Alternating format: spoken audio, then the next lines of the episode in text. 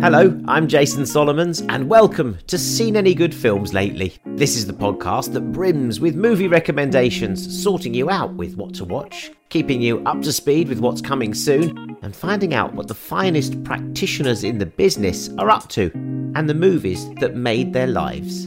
I remember laughing so much I'd actually fall off my seat, and you know, just that wonderful being able to laugh so much. The voice you heard there is a familiar one for a filmmaker. It's Nick Broomfield, who pops up in his own films on screen and as narrator, inserting himself into the life stories of Kurt and Courtney, Biggie and Tupac, Aileen Wuornos, and Leonard Cohen and Marianne. Now he tells the story of his relationship with his father Maurice. Maurice was an incurable romantic. He had his first job at 15 with Rolls Royce, making copper piping. As a young kid, I worshipped Maurice. I loved his smell, his laugh, everything about him. We'll hear much more from Nick Broomfield and his new film, My Father and Me, and the films that have meant so much to him after I tell you if I've seen anything good lately. I was at the BBC covering the Oscar nominations as they came through live earlier this week. First time for a whole year I've been allowed in the studio. The last time I was there, in fact, was for the Oscar results show exactly a year ago when we were heralding the historic win for Parasite and saying, oh, that could be a game changer. In fact, everyone was saying it was a game changer. But I'm not sure anyone quite knew how much the game was about to change. But did that first win ever for a foreign language movie as Best Picture have reverberations that are felt in this year's nominations? I think so. For one, another Korean film, Minari, has six nominations, and that's again an impressive haul for a film that's mainly in a foreign language, including nominations in the coveted Best Director for Lee Isaac Chung and Best Film category. Minari is about a Korean man, played by Walking Dead's Steven Yeun, taking his family to rural Arkansas in the early 80s to pursue the American dream and start a farm. It's a task not made easy by the landscape or his lack of knowledge about animal husbandry and irrigation, nor by the arrival of his own mother in law. 엄마 이런 총구석까지 와서 그렇게 말씀 안 하셔도 돼요. 아니 여기서 왜 또 총구석이 나와? 총구석에 사니까 얘가 배우는 게 없어서 버르장머리가 없잖아. 당신은 서울 여자다 이거지? 촌 사람보다 더 잘났다 이거 아니야? 별걸 다 갖고 싸운다. That's Minari out in April here in the UK, but we've also seen a far more diverse set of nominations, both in terms of colour and gender, including two women, Chloe Zhao and Emerald Fennell, in Best Director. I think the Academy is suddenly realising, you know, a lot of different looking people make films too. As I was looking at the noms, I did realise that despite the long haul of uh, the movie going this year, or the movie watching in your house of this year, many of those films are still to come out in the UK, all being held back now for this long awaited theatrical release if that promised date of May the 17th can be stuck to and achieved. It's just a couple of weeks after Oscar night, after all. So, my favourites I've talked about them a few times on the show, but just as they're in the consciousness now, my favourites are Judas and the Black Messiah, which got six nods, including that rather bizarre situation of supporting actor nominations for both its leads, Daniel Kaluuya and Lakeith Stanfield. How can they both be supporting? I love this film. I think it's by far the best one in the race. And you know what? I think it's going to gain a lot of momentum in the coming weeks. Watch out for it and watch it. I loved The Father too with Anthony Hopkins. He's magnificent as a man fighting dementia in his own apartment, cared for by his daughter Olivia Colman. She's great too. They're both fabulous. And it's a film of great depth and deep love. And that's why it works so splendidly and smartly when it could really have been a grueling watch. It isn't, because it's about love. It's out in the UK June 11th.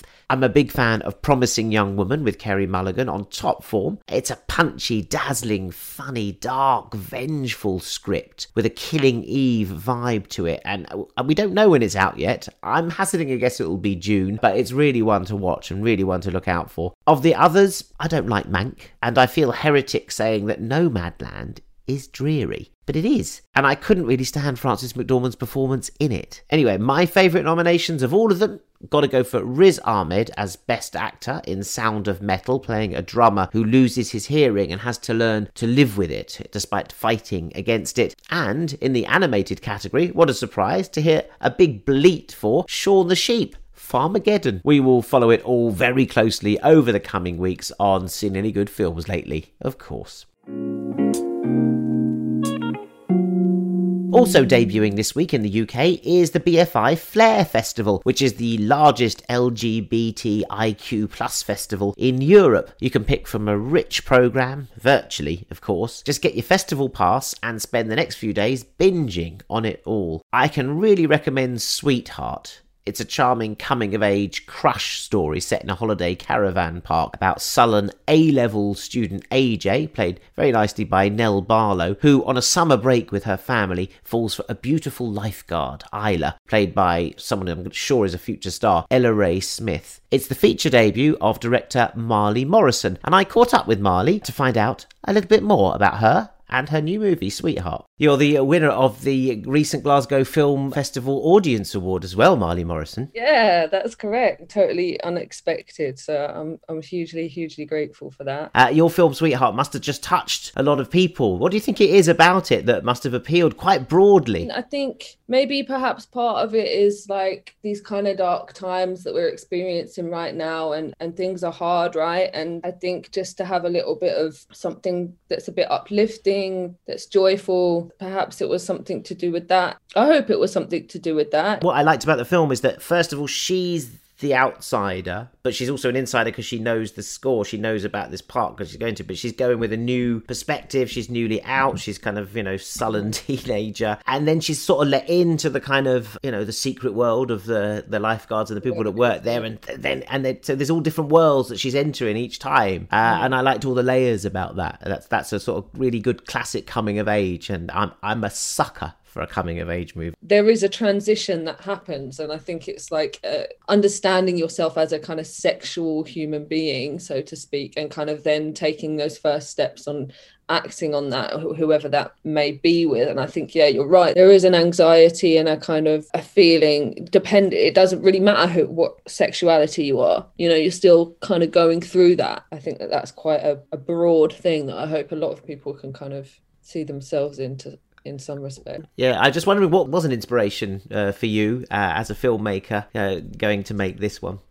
for this particular one Yeah. um it's so many different things i think you know i grew up on kind of like the films of john hughes and those kind of coming of age uh those coming of age films and then sort of more recently Which is your one, Pretty in Pink. Pretty, yeah, Pretty in Pink is yeah probably my favorite. It's brilliant, brilliant. So all of those sorts of films, in reference to this, I guess sort of more recently, Lady Bird was quite an influence. Ah, yeah. um, stuff like uh, Ghost World. Um, there's a British film called Submarine, which was quite Yeah, Richard Ayoade's uh, uh, film, yeah. So there's Craig a, Roberts. there's a few kind of a few kind of different influences there. This is your debut feature. What's the path to, to for someone listening to this and Mm. watching your career saying, "Oh, good, I have all these feelings. I've got all these stories. I have this story to tell." How do you get to where you are to be at the Glasgow Film Festival, to be at BFI Flare Festival? How do you get to be a filmmaker? What did you do? I moved in with a friend of mine called Jake, who was a rapper, and he used to ask me to like film his music videos and things like that. So we just used to take a little DV cam On the and- oh, on a cam, yeah. yeah, and uh, and just go around the estate and wherever wherever like Hackney Marshes or just anywhere where we could get away with without being like moved on by somebody. So that kind of escalated into I would I thought oh well you know I'm going to try and make a, a, a narrative short. So I saved up a couple of hundred quid of my own money and I went over to Epping Forest and I made a little like five minute short film with these two boys and um and then that got into the BFI raw shorts scheme. Uh, after that I kind of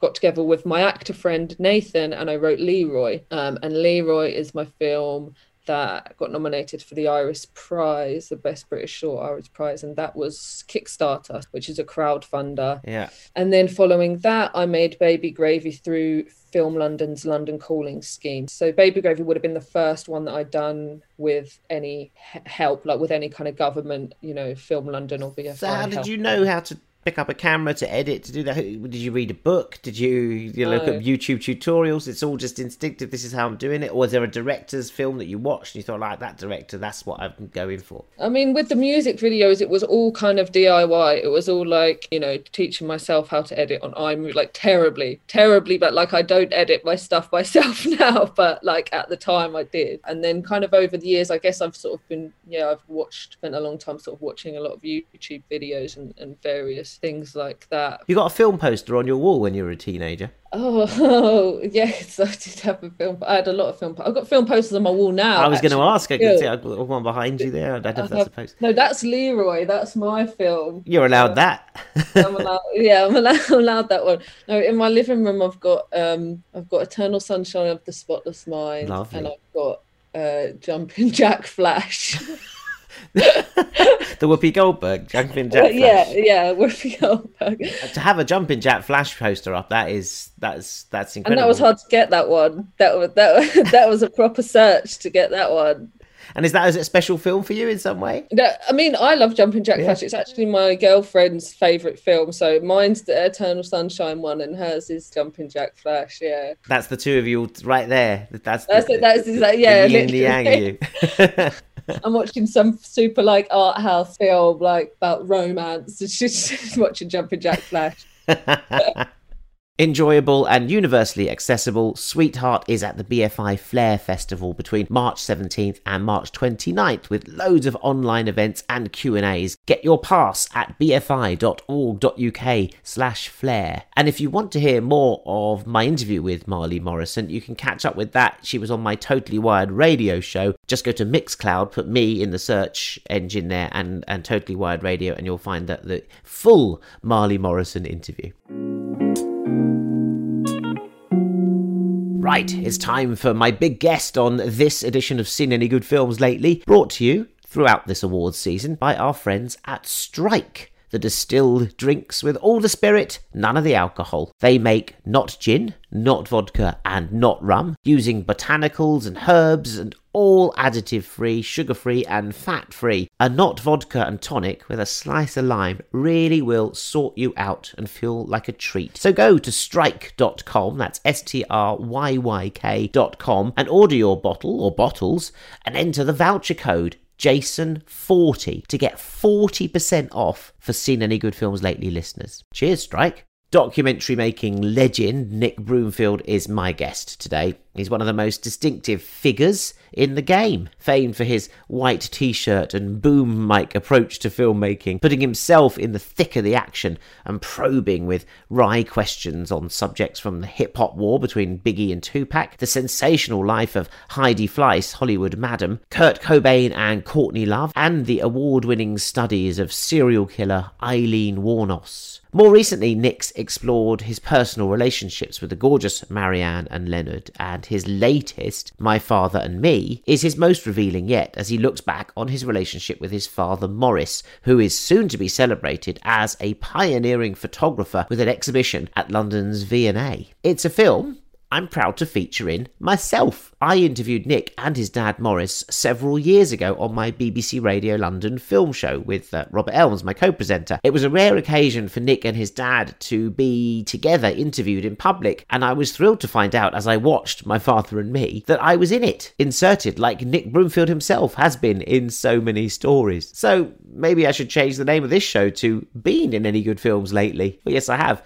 My Father and Me by Nick Broomfield. He was a industrial photographer, which sounds pretty dreary, but he made these incredibly romantic, dramatic pictures of British industry in the 50s and 60s. And why do you think they endure? I mean, they're they're strikingly composed and beautifully shot for for, for, for starters. But why do you think that people are interested in them? The V and A, for example, what what artistic merit do they do they still have? Well, I think they are a, an art form. I mean, I love having them on my wall, for example, not just because he's my dad. They're kind of reminiscent of when Britain had a great, it's a sort of celebration of the craftsmanship that Britain had when we had a, an amazing industry. And I think there was a lot of pride in what people were doing. Was he proud of it. Was he there for a social reason, do you think? Was he sort of documenting this, or was he just simply sort of taken by sculptural shapes and, and, and, and getting an image of them? Well, he was promoting British industry to get more investments in it and so on. But I think, you know, he was somebody who had started off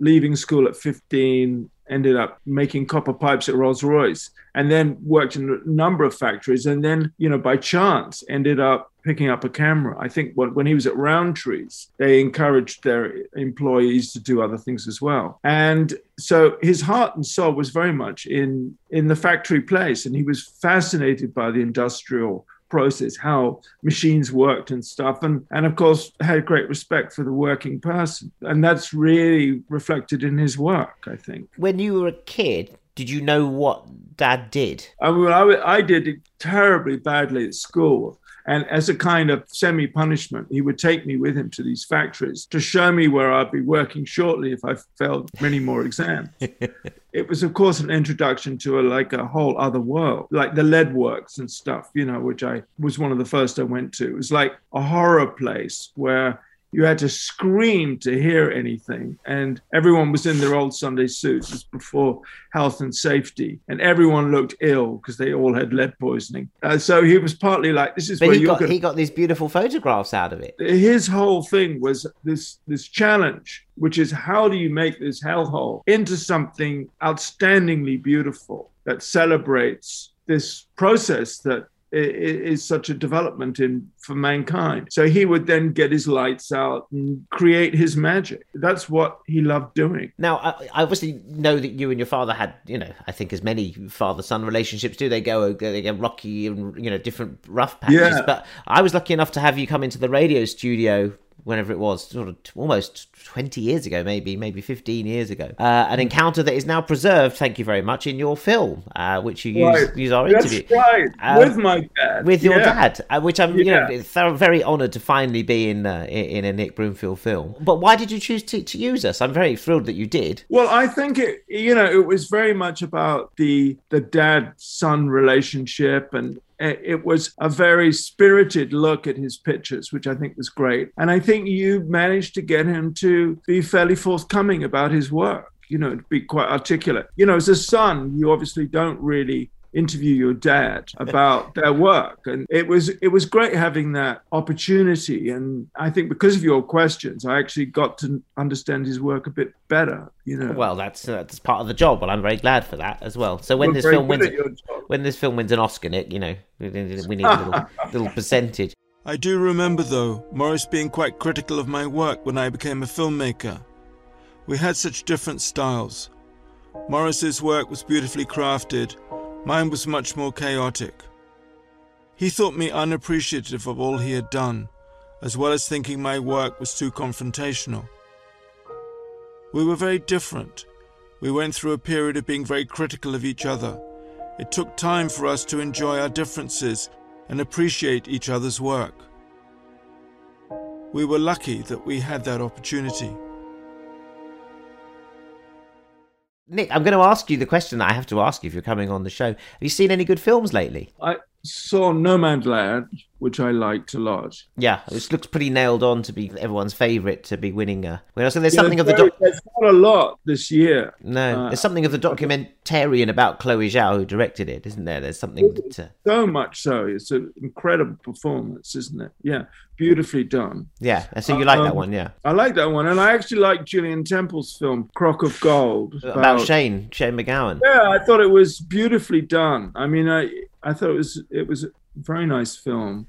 I really liked Truffle Hunters is kind of fun documentary. Yes, isn't it? I love that film. Yeah, I noticed that you're doing a Q and A with them. I think pretty soon. That those two, Michael and, and Gregory. Yeah. To, um, brush up on that. well, it's a really good film. I really, I, I love the way that that kind of brought out, and the so the photographer, the photography in it is splendid. I think it really, yeah, it really is. Inc- and I like the one about the pig. I can't remember what that's Gander. Called. Gander. Yeah, yeah. it's it's kind of refreshing. I mean, I guess I guess both Truffle Hunters and Gander take you out of your normal kind of COVID angst and show you a, a you know a world of Yeah, well, it's definitely been the year for the documentary technique. I mean, you've been pioneering it for years now, and now it's like you know, if Nomadland wins the Best Picture Oscar, as it, as it looks like it might be, you know, it's almost like a documentary has has, has Yeah. made it into the kind of prime form i- i- in a way. It's, it's certainly been the form of the year. Incredibly, yeah. It's a very modest film, isn't it? Beautiful film. and no special effects needed. So you know that's that that's good for documentary. Nick, do you remember? Do you remember the first film you saw at the cinema? Yeah, it was a Charlie Chaplin film. I think it was called Gold Rush. Well, there is one called Gold Rush. Yeah, that that be him. Who did who took you to uh, that? I love Charlie Chaplin because he's just so well.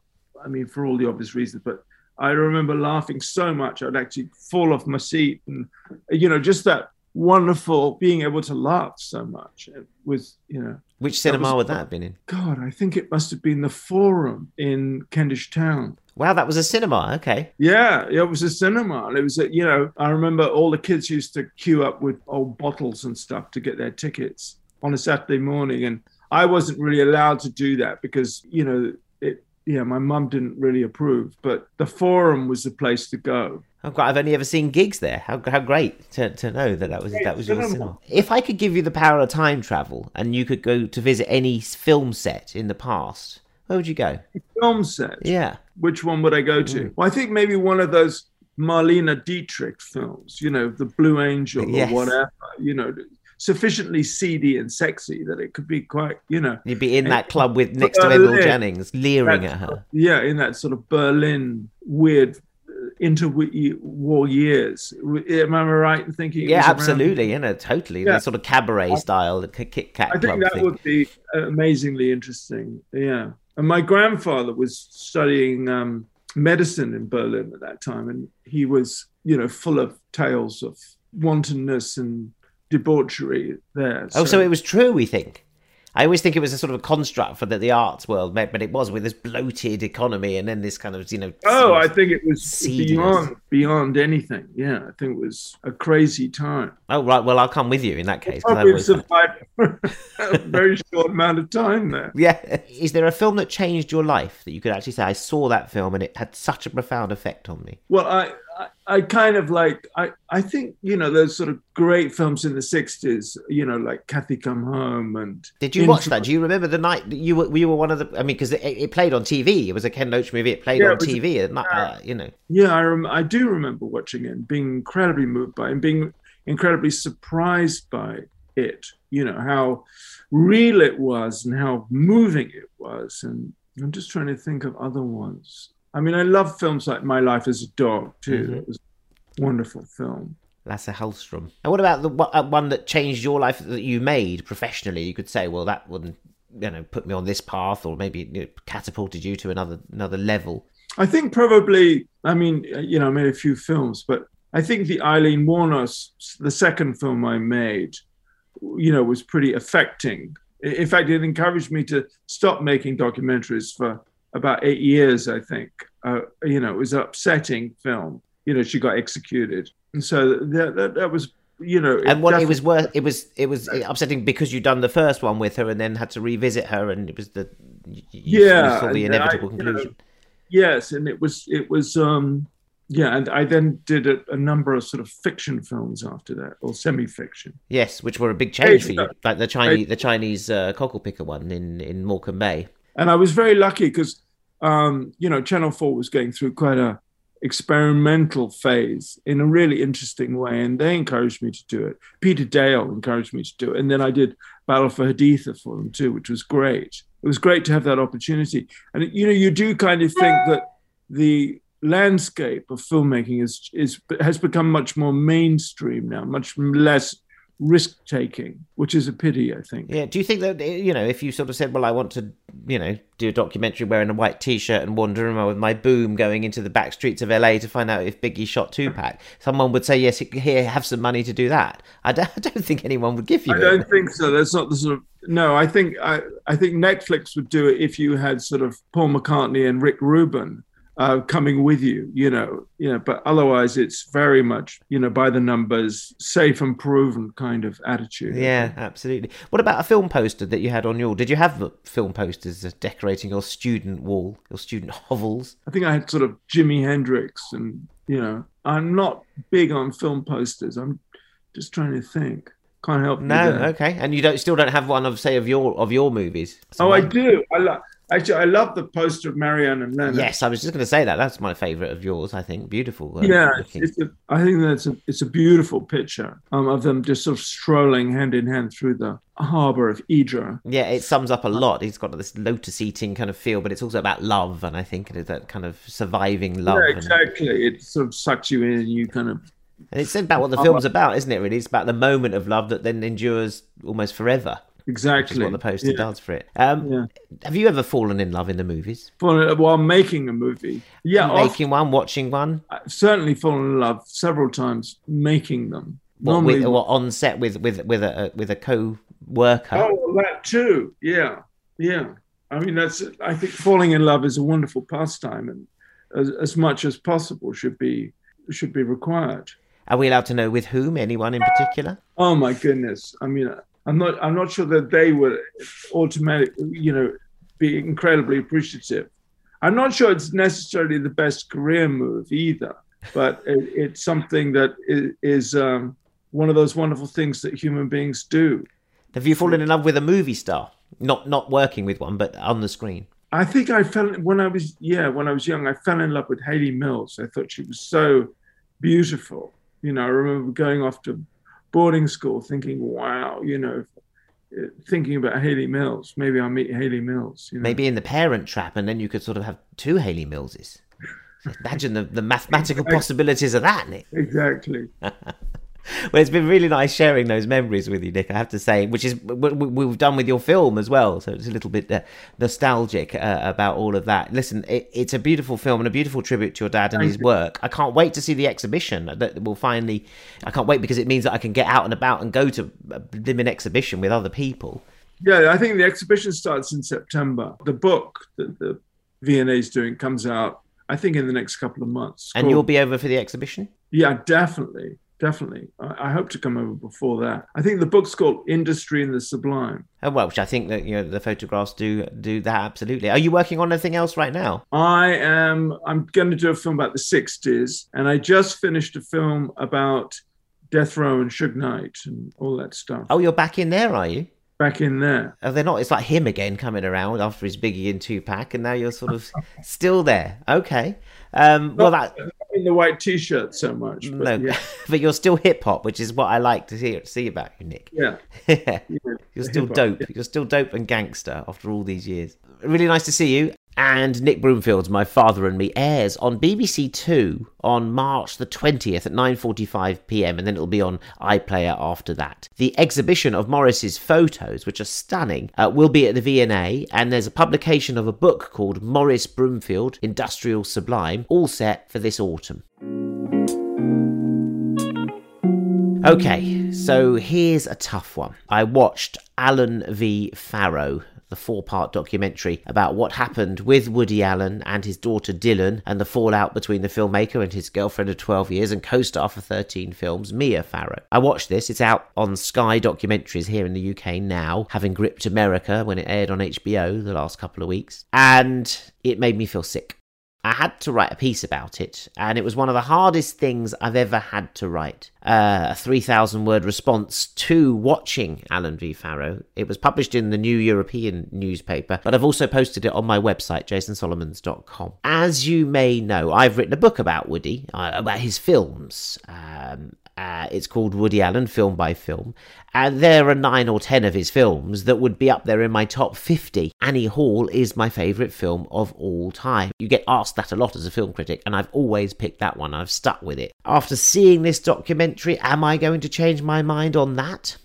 Look, it's very complicated, and It's a personal response. And yes, you know, Woody was a guest and a very good one on this show earlier this year. I'm quite well known for being on his side, and I've always stuck up for him. I still do. This one sided documentary doesn't prove the horrific allegations that he molested seven year old Dylan once in August 1992 in the attic of Mia's rambling house in Connecticut. It doesn't prove it at all. But it does paint a nasty picture of a very nasty business, and you see Woody at his worst. I know it's a tawdry bit of doc making, but it's also gripping. It's challenging, it's slick, and it's persuasive. And it dawned on me like nausea. I came out in a cold sweat when I was watching it, and I felt my throat tightening. It was awful to watch. It was horrid to hear what was being said. Almost unbelievable to see your hero in this light. I must stress that none of it is new, apart from footage of little Dylan saying where Daddy touched me. Uh, and I think the Allen V. Farrow filmmakers, Kirby Dick and Amy Ziering, are muckslinging on behalf of a very bitter Farrow clan. But that muck sticks, and I can't wipe off the stink of it. I'm not sure Woody can either. He may not make another movie now. In our chats over the summer, he ventured as much. He said, I, I may not make another movie, but some of that he said was down to the fact that, you know, COVID was impacting on production and all this social distancing. I think, Woody, that people will be distancing themselves from you for a little while yet after this. Look, I'm big enough to see the uniqueness of this case and see that there's plenty of factual debate that can get Woody off any accusations and charges, including his own consistent defense of his innocence, including when he was on the show last year. And I asked him outright. This is what he said. This has not been uh, a terrible encroachment. It's it's been a nuisance. I never took it terribly seriously because there was not a molecule of truth to it, and I thought it would be obvious to everybody. Uh, it was not obvious to everybody. I thought it would be because it was so preposterous and uh, but it never had any real effect on us. We always were totally aware of the absurdity of it. So uh, you know, I, I had always felt, you know, I always felt fine about that. Very, very, you know, happy to take lie detector tests. I mean, it, to me, it was a, a, a no-brainer. But after watching Allen V. Farrow, his innocence, my innocence, feels shattered, certainly dirtied. I don't want to defend him anymore. I don't want to shout down the Me Too movement and say it's ridiculous, because it isn't. And that's what the documentaries do really well. They frame the current climate and where we are with political thought on these matters. But in this instance, I will defend the work. I'll keep loving it, and I'll watch it again and I'll love Radio Days and Hannah and her sisters and Purple Rose of Cairo and Annie Hall and Sleeper and Play It Again Sam and Midnight in Paris and that magnificent opening sequence to Manhattan. These things will outlast us all and outlast the stench of this ugly, selfish, destructive and vicious documentary. But a young woman is damaged and hurt by all of this, and right now that's what matters more even than the movies.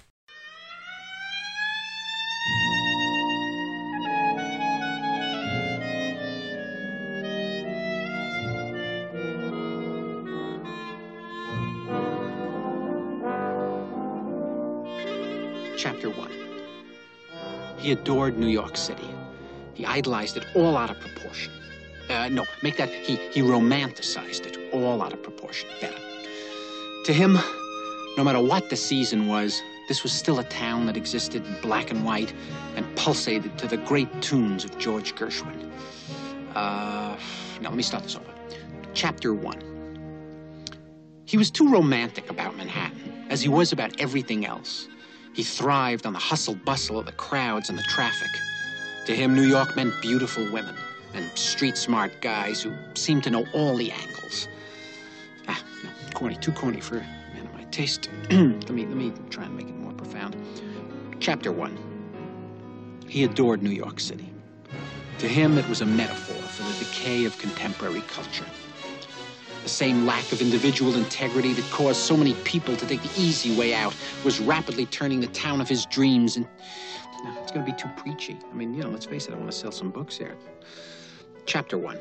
He adored New York City, although to him it was a metaphor for the decay of contemporary culture.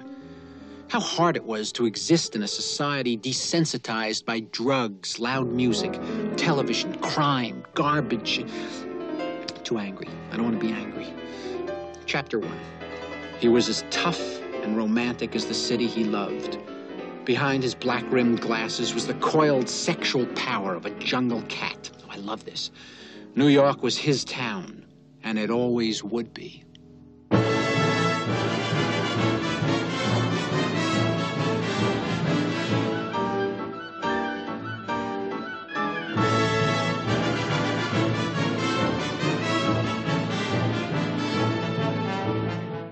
Wow, that wasn't easy. But you can see Allen V. Farrow on Sky documentaries. I wish I hadn't, but it was brutally compelling stuff. On a lighter note, so pleased that Call My Agent star Laure Calamy won Best Actress at the César Awards in Paris last week after I recommended her performance to you in My Donkey, My Lover and I on the show. It's a very sweet watch, catch up with it on Curzon. And if I may, just fresh to Netflix is Gurinder Chadha's Blinded by the Light, the story of a Pakistani kid growing up in Luton, obsessed by the songs of Bruce Springsteen. It was out a couple of years ago. It's funny, it's fun, hum along stuff, a fresh take on the British Asian experience. It's full of heart and spirit and 80s references, a bit like a British high school movie done by John Hughes, and it totally won me over. It's cheesy and sort of rough around the edges in that Gurinder style, but it's got so much heart. Here are our two friends mounting a Bruce takeover of the school radio station.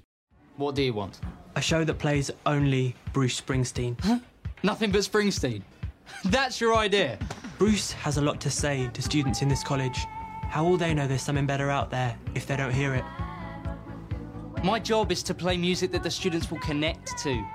Yeah, that means bros. That means curiosity. And yes, that even means Debbie Gibson.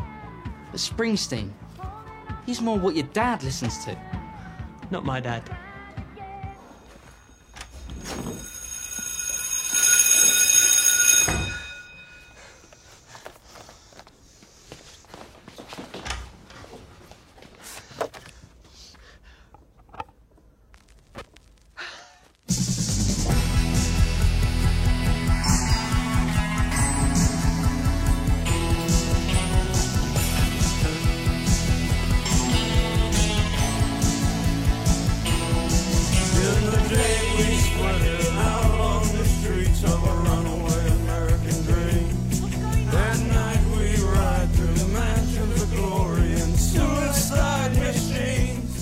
So there you have it. Jason's 3 to see, Judas and the Black Messiah, if you haven't caught up with that already, My Father and Me by Nick Broomfield. And actually, if you want to cleanse your palate after the grimness of Allen V. Farrow, go for Woody Allen's Radio Days. It's wonderful still, and it's on Netflix. How twisted of me is it to recommend that? Thanks to Nick Broomfield, thanks to Strykk for their support, all the spirit, none of the alcohol, and congrats to former guest on this show, Shaun Parkes from Steve McQueen's Mangrove, who this week won the Royal Television Society, the RTS Award, as Best Actor for his work as Frank Crichlow, owner of the Mangrove Cafe in Mangrove.